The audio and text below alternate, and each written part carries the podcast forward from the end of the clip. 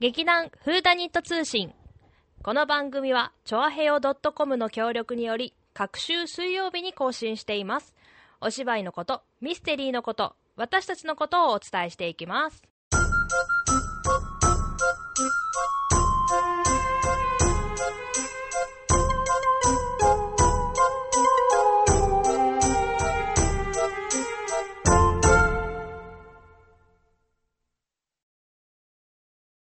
はい、始まりました。劇団フーダニット通信。今回のパーソナリティは立花沙織、たった一人でございます。なんででしょうかね。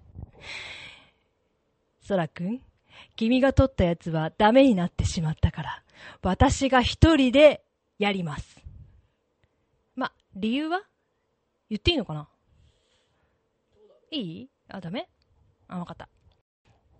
まあ、ちょっとした事故がありまして、まあ、先週ですね、そらくんと仲良く撮ったんですけれども、まあ、ちょっと使い物にならなくなったよみたいな感じで、えー、私が一人で今回の番組をお届けしたいと思います。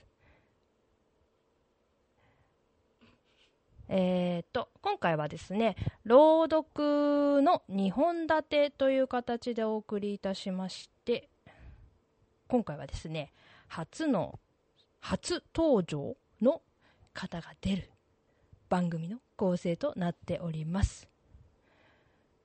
まあでもそれまでの間には少し時間がありますので、私が一人で喋らせていただきたいと思うのですが、まあ皆さん暑い日が続きますね。本当に私はバテてます。本当にバテてます、まあ、ちょっと外出ただけでかなりですね体力を奪われてしまって、まあまあこれはね、あの基礎体力がないって言われればそれまでなんですね。年はまあそんな、まあまあまあ年を出しちゃいけない年ですよね。あ、ごめんなさいごめんなさいあのそうです、これはもう不節制と、えー、運動不足の賜物でございます。いつもいつも、ああ運動したい、ああ何とかしたいとか言いつつ、まあ言ったりとか、まあ、ブログに書いたりとかして実行ができないわけでございますよ。まあうちの自宅にはですね、あの実はあのエクササイズ ディーブイディー とかですね、エクササイズ ディーブイディー とかがあるんですけれども、えー、あのね、体調ですね、ブートキャンプもしくはコアリズムですね。あのちょっとお尻がいい感じの女性がね、あのずっと踊ってくれて、ちょっとお尻に夢中になっちゃって踊る場合じゃなくなるっていう話もあるんですけれども、あとはですねヒップホップアーブスですね。あれはもうなんか腹筋マジ集中的にできるよプログラムなんですけれども、まああれもいっかいだけ見た、終わり。本当はやりたい。でもさ、ちょっとさ、やっぱ一人でやるのって寂しいですよね。だからいつも誰かとや、いや、誰かとっていうのもまあ変な話なんですけど、一人でやれって話なんですけどね。でまたですね、我が家にはね、あの、Wii がありますので、え Wii スポーツなるものをやればですね、まあまあまあまあいい感じにはね、いけるんです。あれ結構楽しいんですよ。あのー、踏み台昇降運動なるものがですね、こうリズム体操的な感じで入ってまして、これが侮りがたく結構楽しいんですね。私あんまり得意じゃないんですけど、あとフラフープとかね、あれひたすら回すのは結構楽しいんですよ。でもやっぱり一人でやるとちょっと寂しいです。ぶっちゃけぶっちゃけ一人で画面前に立って、あのフラフープとか回してわーとか一人になってるのは寂しいです。誰か一緒にやってくださいあとですね、あのー、私結構あの走るの好きなんでね、あのマラソンやりたいなーなんて言いつつ、こうウェアを揃えてみたりとか、お靴新しく買ってみたりとかしては見るものの、まあ、ちょっと土手まで行くのはめんどくさいぞって感じで、結局酒飲んで寝ちゃったりするんですよでもこの気持ちわかるでしょ。私だけじゃないと思うんですけど、いやーね、まあなんか、あ、今日はもう疲れたからいいやとか言ってで寝ちゃって、明日やろとか思うと、またそれがこう、まあ今日も疲れちゃったから明日でいいやってなるってそれがもうみっか続いたらもう終わりですよね。いっかげつにか、いっしゅうかんにいっかげつもうやらなくなりますからね。それでもう何年も私はやってませんもうどうしようもないですね、これはね。まあそんな感じですね。やりたいなと思ってることがたくさんあるわけですけれども、でもね、やっぱり今年は猛暑ということでかなり暑くなっているぞと私個人思っているわけですが、皆さんはどうでしょうか。熱中症とかになってないですか？私はですね、無駄にですね、あのえー、やっぱりマラソンをやりたいということを前提に、あのー、ポカリスエットとかですね、アクエリアスとかのこうなんか粉をですね、あ、やっぱりあのマラソンするときは絶対にもうなんか飲み物が必要だと思って買ってるけど、結局自宅のなんかちょっとお風呂上がりの一杯とかに飲んじゃったりとかしてマラソンに使われてないみたいな。だからあの熱中症にはなりえないんです。だってポカリもクリエスもなんか粉いっぱい買ってきて粉飲んでんですからね。あ、粉は飲んでない。いや、ちゃん、ちゃん、ちゃんと溶かしてますけど、え、私は熱中症にはなりませんが体力がありませんっていう感じで何話してんでしょうね本当にえー、あのだから結局走れってことなんですよね、これはね。熱中症にならないように皆さんもあのポカリとかアクエリアスをですね、必ず片時も離さずに持っていただいて、あのお水でも構わないんですけれども、あれ、でも結構冷やす、冷やしすぎは良くないって言いますよね。なんか冷やしすぎちゃうとちょっと体にこう毒があるということなので、まあ中途半端な感じでと言いつつも、やっぱり暑いと冷たいものが美味しいんですよね。ごくごくいっちゃうんですけどね。まあ、あのあまり食道と胃によろしくないようなので、まあ、飲むときもちょっと気をつけていただいて、まあ、あの快適な快適、うーん、まあ、夏をお過ごしいただければ、もうもうもうくがつですけどね、まだまだ残暑は長いと思いますので、体に気をつけて過ごしていただければと思います。それではですね、本日の朗読に参りましょうか。えー、こちら作者がですね、城正幸さんですね。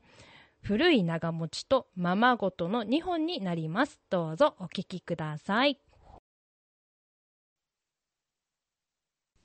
古い長持ち。秋風が立ち染めた頃の日暮れの早い宵の口だった。霧の葉が軒に音立てて散るのを聞いていたおばあさんが突然こんなことを尋ねた。あの中二階の奥にござんしたね、古い長持ちが。夕刊をメガネ越しに読んでいたおじいさんはちょっと顔を上げただけだった。ここへお読みに来た晩、あなたは怖い顔なすって、あの長持ちは決して開けてはいけないとおっしゃいましたね。いえ、これまで一度だってお言いつけに背いたことはございません。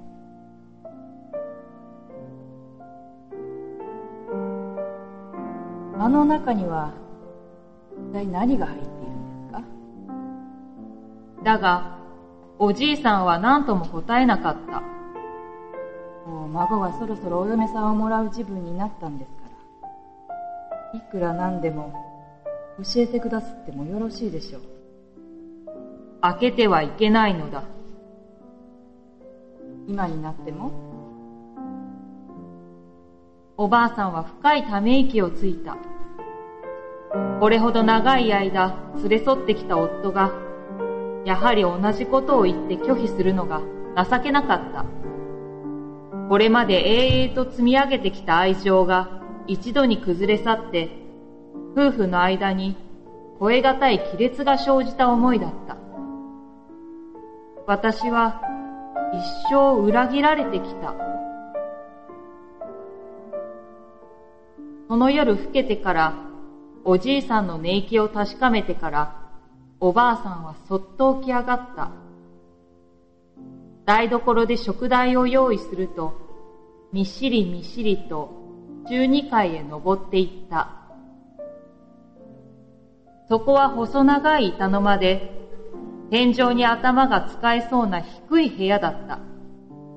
ガラクタ道具に混じって、一番奥のはめ板に寄せて、その古い長持ちは眠っているように見えた。ろうそくの揺れるほかげに、おばあさんはしばらくの間見つめていた。その古い長持ちは古くなったというだけで、別にこれといって変わったところもない。問題は中に何が入っているのかということだ。多分この中には、とおばあさんは、人に知られたくないおじいさんの秘密が隠されてあるのに違いない。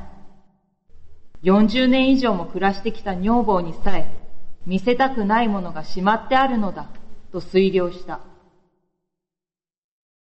おばあさんは今までにない激しい嫉妬を感じた。復讐してやる気持ちになった。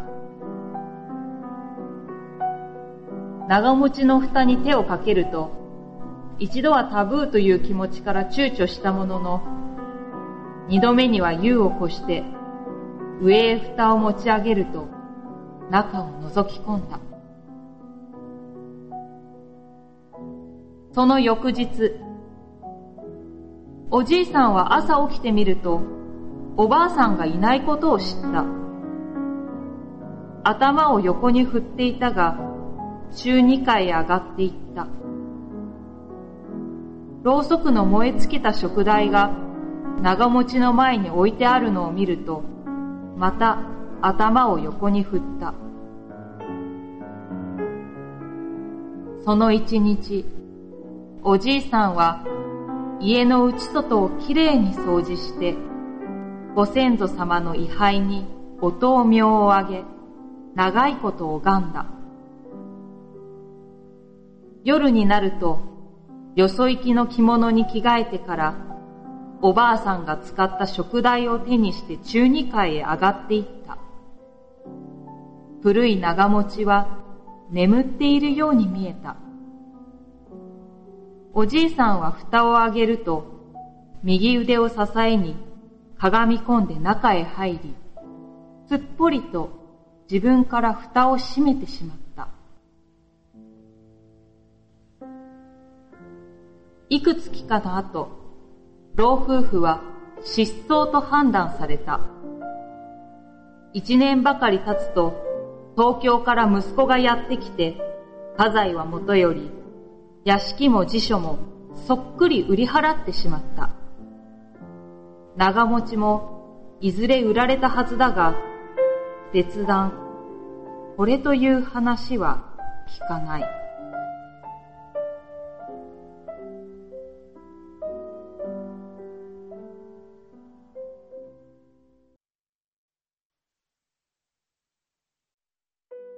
ままごと。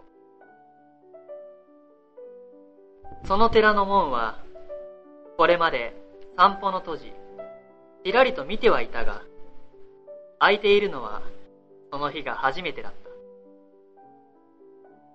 どんな寺かと入ってみた。道はすぐ右へ曲がって、また左へ行く。その突き当たりが白壁の福土塀である。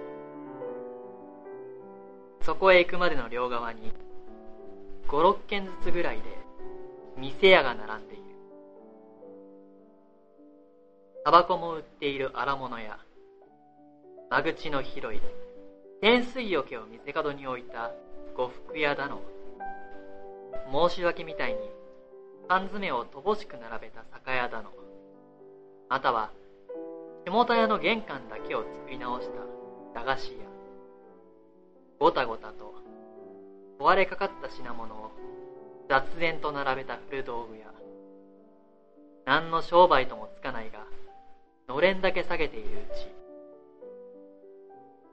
右の角には小旗などを下げた土間の広い茶店がある。それについて曲がると、その店のその右の正面に、今の土塀に続いて寺の門がある。前のは総門で、この店屋は門前町なんだ。境内へ入ると、左へ曲がって古体な本堂が立ち、渡り廊下で左の栗と乏しい方へつながっている。生掛の内塀があって、その中の庭は見えない。柿若葉が美しく、ウグイスがしきりに鳴いていた。裏側はこれも土塀で囲ってあるので抜けられそうもない。引っ返して一門から逆に見ると、氷の突き当たりには関西風の作りの長屋門がある。向こうへも出られそうもないので、今の道をぶらぶらと最初の総門へ戻った。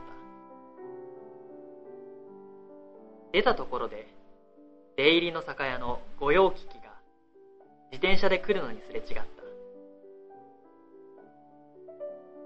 この辺は電車にもバスにも遠いので、名称は東京都内なのだが、ここに家が建たない地域だ。だらだら坂を下れば、いまだに畑と農家と雑木林である。歩きながら、あんな門前町でこういう商売など営んで、あれで立ち行くものかと、ひと事ながら気にしたりした。とても商売にはなるまい。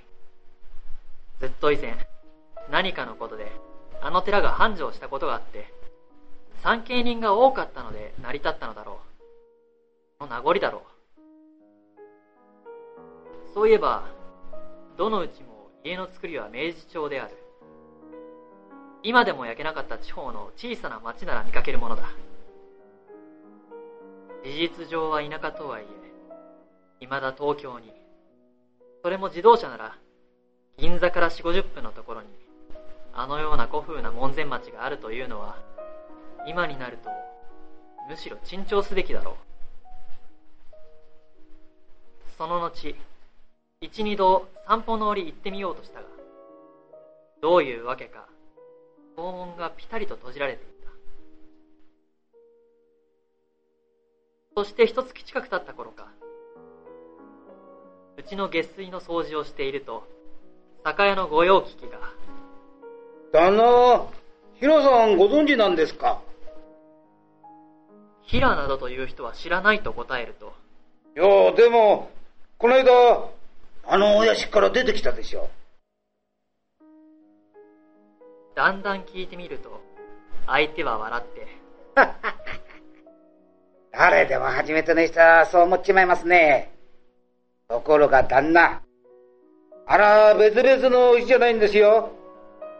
あれがみんなひっくるめて平さんのお屋敷なんですよ。つまり門前町ではないというのだ。あの通りの総門から内側は平という一個人のうちだというのだ。邸内なのだ。御用聞きが語るには、あの中の酒屋にしろ呉服屋にしろ、これという主人がいるわけではなく、ただあのような店飾りだけがしてあるに過ぎない。住んでいる人はいない。映画のセットのようなものだという。だがセットのように裏側がないというようなものではなく、きちんとした一軒のうちに作ってある。家財道具はもちろんのこと、物干しまでちゃんとできている。あのうちのどの一軒であろうと、五六人の家族で、今日からでも何一つ持たずに、すぐ生活できるだけの設備がある。でも、誰もいないんですよ。そういえば、人っ子一人歩いていなかったと思い出した。どの店にも人の気配がしなかった。変なもんですよ。だから、妙に薄気味が悪くってね。あの一角を平という人はそっくり買い取ったわけなんだな。あんな、そうじゃないんで。なんでも戦争前に平さんがあの土地にわざわざお寺だのあの店屋などを建てたんですよ。わざわざ。そしてそれっきりなんで、何のためかよくわからないんですが、一度だって人に貸したことはないんで。平家は平氏と細君と女中、それに植木屋夫婦のごにん暮らしだという。そうそう、妙なことを聞いたんですが。と、御用聞きは最後にこんなことを言った。時々ヒロさんはあの店の誰かの一つ一つで暮らすんだそうです。酒屋になったり呉服屋になったり、それもちゃんとその商売のなりをするんだそうですよ。あ、大人のままごとですがね。大人のままごと。人間の日々の暮らしぶりを、営みを愛して、それを一種の愛玩物視しているヒラシという人間の心が、何とも理由つかず悲しいものに感じられた。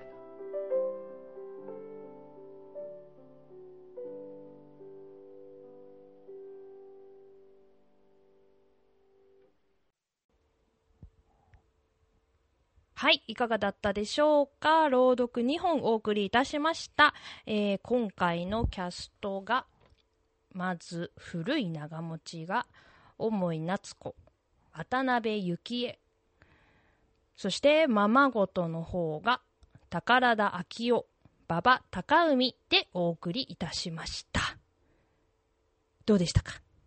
初さんにん、さんにんが初出場ということで、あ、出場じゃないか。初登場？レビュー？出演？まあまあまあ、いろいろ言い方ありますけどね。まあ、初ということで、えー、初が、えー、渡辺幸恵と宝田昭夫、馬場高海のさんにんが初出場となっております。ね、ちょっとなんかまあ、ブラック、ブラックブラックみたいな感じだったと思うんですけれども、まあ暗いってことだよ結局。うん。どうだったでしょうか。ちょっと不思議な感じもするお話になっていたかと思います。まず古い長持ちですね。あれ、中入ったらどうなるんでしょうね。中何があるんでしょうかね。異次元にタイムスリープみたいな感じなんですかね。こうなんか楽園みたいなところがあって、おじいさんとおばあさんはあははうふふみたいな感じで過ごしちゃうのかなとか、いろいろとちょっと考えさせられるお話にはなってるかと思います。ままごと、ままごとはね、これよくないね。よくない。一人でやっちゃいけないと思う。だって大人のままごとだよ。もうどうしようもないよね。あ、ダメ？こんなすごい批判的じゃダメ？あ、そっか。うーん、だってね、もう完璧なセットってことですよね。自分、自分が主人公の完璧なセットの中で、こう衣装とかも揃ってるってお話だったので、こうなんか演じちゃうみたいな。どうですか？演、私、私とかはね、もういつもなんか役者として出てるので、まあいろいろと演じるということはやってるわけですけれども、一般の方っていうのはやっぱりちょっと、ああ、ああいう人生歩んでみたいなみたいな妄想とかあったりするんですかね。こうなんか、私がああだったらどうだったんだろうとか、そういうことって考えたりするもんなんですかね。私は、まあ妄想は暴走ですよ。もうどうしようもない、それは。うん。という形でですね、えっと、今回のジョン正幸さんにつきましては、次回ですね、まあ、我がボス、松坂春江の方からですね、少しまあ、あの、お話しさせていただこうかと思うんですけれども、まあ、ちょっと古い作家さんで、まあ、あの、こういった短編を多く残された方だったという噂です。私もよくわかってません。すいません。あの、次回謎が解けるということで、ミステリー。というところでですね、許していただけたらいいかなと思います。まあ、そんな感じで朗読をお送りいたしました。そうですね。前半は暑いなぁなんて話をさせていただきました。実はですね、私の家はもう大体クーラーがかけっぱなしになってるので、部屋の中で暑いって感じることは実はないんですね。まあエコじゃないなんてちょっと言われちゃいそうですけれども、実はまあ我が家にはね、あの暑がりさんがにひきいまして、まあ、にひきともちょっと毛皮がもっさもっさしてるので常に室温をこう保たなきゃいけないんですね。なのでちょっとクーラーがかかりっぱなし、半半かかりっぱなしっていう形になってます。何がいるかと言いますと、チンチラって知ってますかね。なんで、なんかこの、その、ちょっともったいぶった感じで出しちゃったんですけど。別に特にそんな感じではなくてですね。まあ、あの、チンチラというね、あの、ちょっとネズミに似た、まあ普通、なんか猫じゃんみたいな。チンチラって言ったら猫でしょっていう感じが多いんですけれども、本当はチンチラっていうのはですね、あの、ちょっとネズミのような、まあ、ハムスターよりはちょっと大きいかな。っていう動物と、まあ、あの、ウサギですね。まあ、黒い、ネザーランドドワーフという種類のウサギがいまして、まあ、にひきとも毛がもっさりしてるんですね。だからちょっと暑さに弱いということで、部屋の中はだいたい低温、低温に保たれた状態なので、まあ、家の中にいる限り、むしろ人間が寒いぞというぐらいな温度になっております。長袖着てたりとか、もうほんとエコじゃないんですけど、まあもうこれはもう飼い主の責任ですね。彼らの快適な状態に我が家は今なっております。だから逆にね、あの、室温が保たれたとこが外に出たりすると、やっぱりちょっと、クラッと来たりとか。まあまあまあわかりました。体力の問題です。そう。すべては体力の問題なんですけれども、まあちょっとやっぱりね、温度差に体がついていかなかったりして、かなりあの疲労を感じることがやっぱり多いですね。まああの自分のことはさておき、まあ我が家の可愛いにひきですけれども、チンチラって見たことある方はいらっしゃるんでしょうかね。結構あの、マニアックなのかな。あんまり一般的じゃないみたいなんですけれども、まああの出身はアンデス山脈の上の方にいるもので、まあ、あの乾燥した場所にいるんですね。で、毛皮なんかでは結構多いかな。チンチラの毛皮って言ったらやっぱり世界最高峰の毛皮と言われまして、軽くてあったかい、もうとにかく毛が密集してるので触り心地も最高ですね。まあ、あのアメリカなんかではチンチラの牧場なんかが、毛皮用のチンチラを飼ってる牧場さんなんかがあるらしいんですけれども、まあ、日本では大体はもうペット用で販売されていることが多いかと思います。ただあんまりやっぱり数は少ないのかな。あんまり見かけないですね。私飼ってますっていう方と出会ったことはちょっと今までないので、でも非常にもう愛らしい動物ですね。顔はネズミっぽいですけど、尻尾はねリスみたいな感じでちょっとももさもさしてる。で、足はちょっと飛ぶ、飛ぶことが得意なので、なんかウサギみたいな足になってるんですね。で、全体はもっこもこしてて、ぴょんぴょん飛びます。泣きます。早いです。みたいな感じで、もう一回逃げるとあんまり捕まりませんね。ただ、とってもね、鳴き声にレパートリーがありましてね、人間をこう、うまく扱うことを心得ているとしか思えないほど、うるさいです。話しかけてきます。泣きます。みたいな。へそも曲げます。みたいな。わかんないです。犬とか猫飼ってる人は、犬だって猫だってへそ曲げますよって言われるかもしれないですけど、まあ、あの、なんか実際本なんかを読むとね、犬とか猫ぐらいの知能があるということなので、まあ、名前も覚えるし、呼べば来るし、みたいなぐらい。まあ、非常に本当に、あの、体の割には賢い動物だなと思うことが多いんですけれども、ね、本当に寝てるのにね、泣いて起こされたりとかね、餌くれとかね、あの体をかけとかね、本当にわがままなんですね。で、かくいうあのもう一匹うさぎさんの方はですね、あのあんまり泣かないので、かなり寡黙な印象で、もう色もちょっと真っ黒いうさぎを飼ってるので、まあ、ちょっとなんかクールなイメージなんですけど、まあ、その実ね、出したりするとね、うさぎさんをこう体現することがとっても得意なので、わほーいって感じでねケージを飛び出していくという姿がね、メロメロですよ。ええ、本当にちゃっちゃかちゃっちゃか言って歩いてって走っ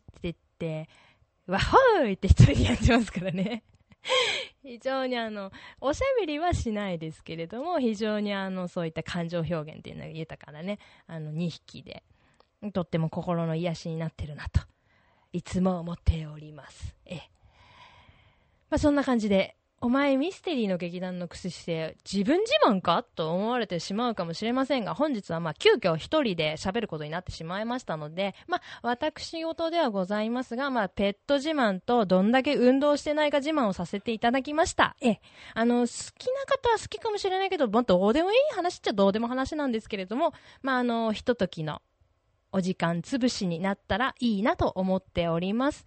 それでは来週じゃないごめん。えーと、再来週になりますね。くがつのじゅうごにち水曜日にまた更新となります。また次回も聞いていただければと思います。どうぞよろしく。それではバイバイ。さようなら。